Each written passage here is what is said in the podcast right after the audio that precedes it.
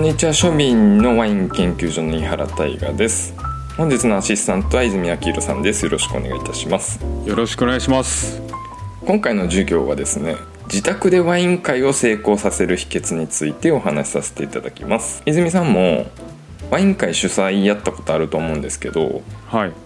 面白さと準備の大変さはトレードオフって感じしませんあそうですねはいまあ大変な時期の、うん大変なねことが多い時ほど面白かったりもしますよね、うんうんはいでもなんだかんだで自分が好きなようにカスタマイズできる自分のワイン会ってはいはっきり言って他のワイン会より断然面白いでしょまあ一番面白いですよねしょ自分主催っていうことねはいなんでワイン好きにはねワイン会を主催する楽しさも知ってほしいなって思うんですだかはいらその反面ハードルが高いじゃないですかはいはいなんかお店と打ち合わせして人数調整してドタキャンに震えるとかそうですねゲストのバランスだったりワインの選定だったりお店への気遣いだったり予算のすり合わせだったりはい下手すると手間とコストだけかかって企画倒れとか下手もっと下手したら失敗にだってつながることありますからね文句だけ言わあれりたまりすとよかねうん、そこで私が提唱するのは自宅ワイン会なんですよはいまあ去年まで庶民のワイン会と称して年3回ぐらいワイン会主催してたんですけどはいなんかこう毎月やりたいなって目標あったんですよねはいお店使うとなるとやっぱ神経使うポイントが多いんではいあじゃあもう家でやろうかみたいな感じで今年から庶民のワイン会は自宅でやることにしたんですよはい今んとこ月1ペースで開催してるんですけどはいメンバーさえ集まるなら月2とか週1でやりたくなってくるんですよねはいはいはいで泉さんはねなんか家が狭くてお子さんが小さいっていうことで縁がない話に聞こえてるかもしれないですけどはいはい私の家だって狭いし交通の便は悪いですからねはいはいまあ環境はね家族の理解が必要な要素にもなるのではいそこをまず潰していかないといけないなとどはいうですかなんかゲストとして誰かの自宅ワイン会に行ったことあります自宅ワイン会ありますけどねあのもうでも本当数えるほどしかないひもう、うんうはいですね一回うちにも来たことあるでしょそうですねはいで一番のね利点ってね会費が安いことなんですよ庶民のワイン会とか5000円固定ですよはいはいはいでしかも3000円から1万円のワインを人数分用意してるからはいで飲み足りないようにワイン箱ワインも用意してるしはいで僕これこだわりでチェイサー全部炭酸水にしてますはいはいはいでワイン1本につき2品マリアージュ決まる料理よりも用意してますからねはいはいはい料理でもそれにそうですね加えて送迎までしてますから え帰りはどうするんですかもう帰りは勝手に帰ってってあー行きは迎えに行ってる、どはいはいはいはいうですか満足度高すぎじゃないですかすごいですねすごいサービスですね、だからその仕組みについて紐解いていこうかなと思いますはいまず自宅でワイン会やりたいって思ってる人に襲いかかる最初のハードルって何だと思います、人集めひまあ、勇気と覚悟ですねはい言語化しないと気づかないポイントなんですけどはい勇気と覚悟があればね何でもできるんですよそうですねワイン会に限らず 何ででもなぜ勇気と覚悟なのかっていうことは、はいさっき泉さんがおっしゃってたように人が絡んでくることなんですよねはい人が絡んでくることで総じて面倒くさいんですよはいはいでまあ集まる集まらん問題とかはいあとは人選問題にしてもそうなんですけどねはい逆に言うとここさえクリアできるのであれば後のハードルはないに等しいなんですよはい結局自宅ってことは自分はのいパーソナルスペースに人を入れるわけですから、はいある程度知ってる人だったり気を許してる人だったりはい品性がある人じゃないと嫌でしょそうですよねなんか自分ちの洋式便所でタッチションするような人とか絶対嫌やんはいビギナーズラックから始めるとすれば泉さんがやってるみたいに親族集めからやるといいんでしょうけどはい本質はそこじゃないでしょはいはいワイン好きな人と楽しく語らいたいわけでしょだからワインの知識とかホスピタリティとか家の広さとか清潔さとか抜きにはいやっぱ人脈が最初のハードルになるんですよねはいこれはね残念ながら一夜漬けでは身につきませんとはいもうこれはね他のかワイン会地道に通って見つけていくしかないんですよはいで私の場合一人で参加してるからはいまあ、席近い人とかはいそこからつながっていく感じなんですけどあとはあれかなワイン検定受けてくださった方とかはいだから田舎でもね主体的にワイン飲んでる人とつながろうと思えばつながれるんですようんうんでもこれは最初に言った通り覚悟がないとね自宅でワイン会をやるっていう覚悟が最初にないと積極的につながろうとは思えないわけですよだかうんはいらめちゃ悪い言い方するとはいマルチビジネスとかポンジスキーム頑張ってる人のマインドを借りる感じですかねはいはいはいあの保険の外交員とか見習ってねはいもう結局積極的にならない限りは無理なんですよこれねでも人生の本質が詰まっててはい結局人脈がある人ってコミュ力高いとか言うけどはいコミュ力って勇気やと思うんですよなるほどなんか「コミュ障です内向型です」ってそれただの言い訳というか「私あなたと喋るの面倒くさいです」っていうことを遠回しにしてるだけじゃないですかはいはいは僕なんかねコミュ障診断とか内向型診断とかやったらもう突き抜けてなんか当てはまりますみたいな本来究極の陰キャですからねいはいはいまあまあそんな話はさておいて、はいまあ、自宅ワイン会を定期開催する上で最も重要なはい半径5キロ未満のワイン仲間を探すはいこの半径5キロ以内のオフラインワイン会に地道に参加していくことから始まるんですよねはいはいはい同じ席の人に積極的に話しかけるとはいだから泉さんみたいに受け身だとね、はいまあまあ用たら違うかもしれんけどはい自分の話を好意的に聞いてくれるか人か敵対勢力なのかは自分が発信しないことには分からないんですよはいはいはい自分のことを本心から語ることではいそれを受け入れてくれる人なのかどうかを最初に線引きしておくんですよねはいはいはいそれ人の話聞いてて聞き上手に徹してたらただの都合いいやつですから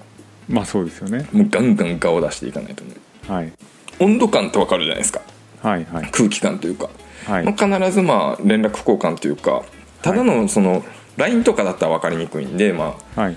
あれインスタとか Facebook とか Twitter の QR コードをこっちから見せるとこっちから見せたら勝手にフォローしてくれるから、はい逆にこっちがフォローしたら向こうがフォロー返さんみたいな 手ぎあの手違いもあってねはいはいあるから絶対自分から QR コードを見せることとはいで次の日に必ずお礼の連絡を入れるとはいでこっちが逆に好意的と思わなくて連絡せんくても向こうから連絡来る人は向こうが好意的に思ってるから、はいまあ、いい付き合いができると、はいまあ、そんな感じでその自宅ワイン会開催についての最初のハードルはまあ徐々にこのリスト集めから始めるとまあそうですねもうすぐにできることではないですけどそうなんですよまあ時間コツコツかけながらやるしかないですもんねでもやっぱ選別できるじゃないですかそのネットでなんか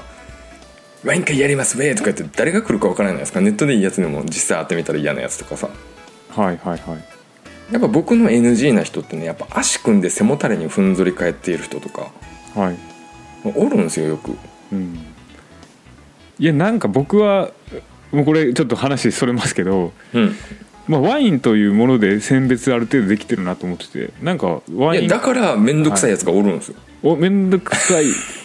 ていう人も別になんか今まで僕は出会ったことないですけどねそれのワイン君が面倒くさくないからよ俺が面倒くさいからお互い面倒くさいって うんみんな好きですけどねワイン会で出会う人はうん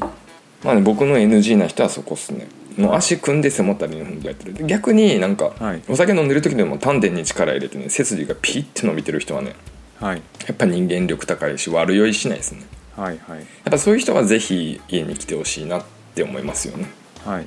まずそのじゃあ自宅ワイン会する上ではい最初のなんメンバーが集まりだしたとはいでもこれ僕のポリシーでやっぱマックス6人までにしたいなとっ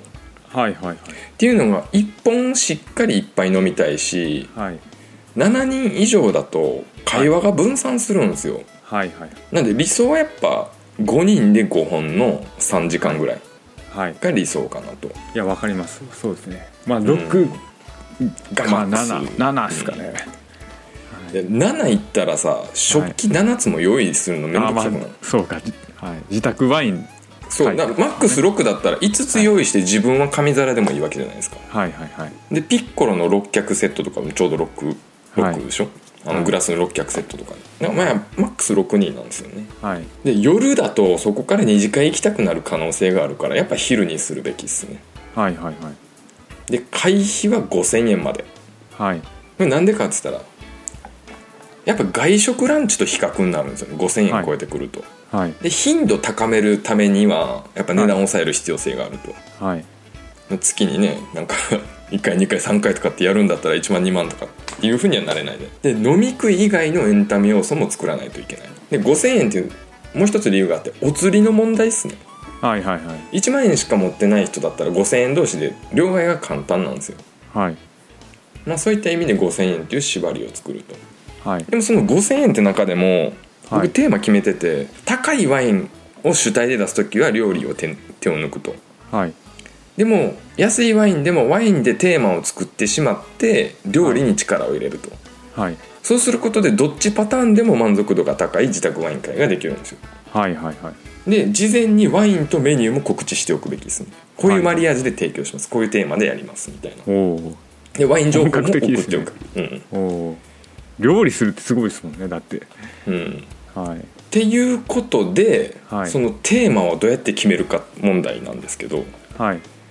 その先週話してた鬼コスパセットのダブリワインどうするか問題なんですけどはいはいはいこうダブってくるワインってどんどん溜まってくるんですよはいで例えばじゃあアメリカのワインが溜まってくるとはいそしたらテーマアメリカのワインでワイン会を開けばいいんですよなるほどいや要はもう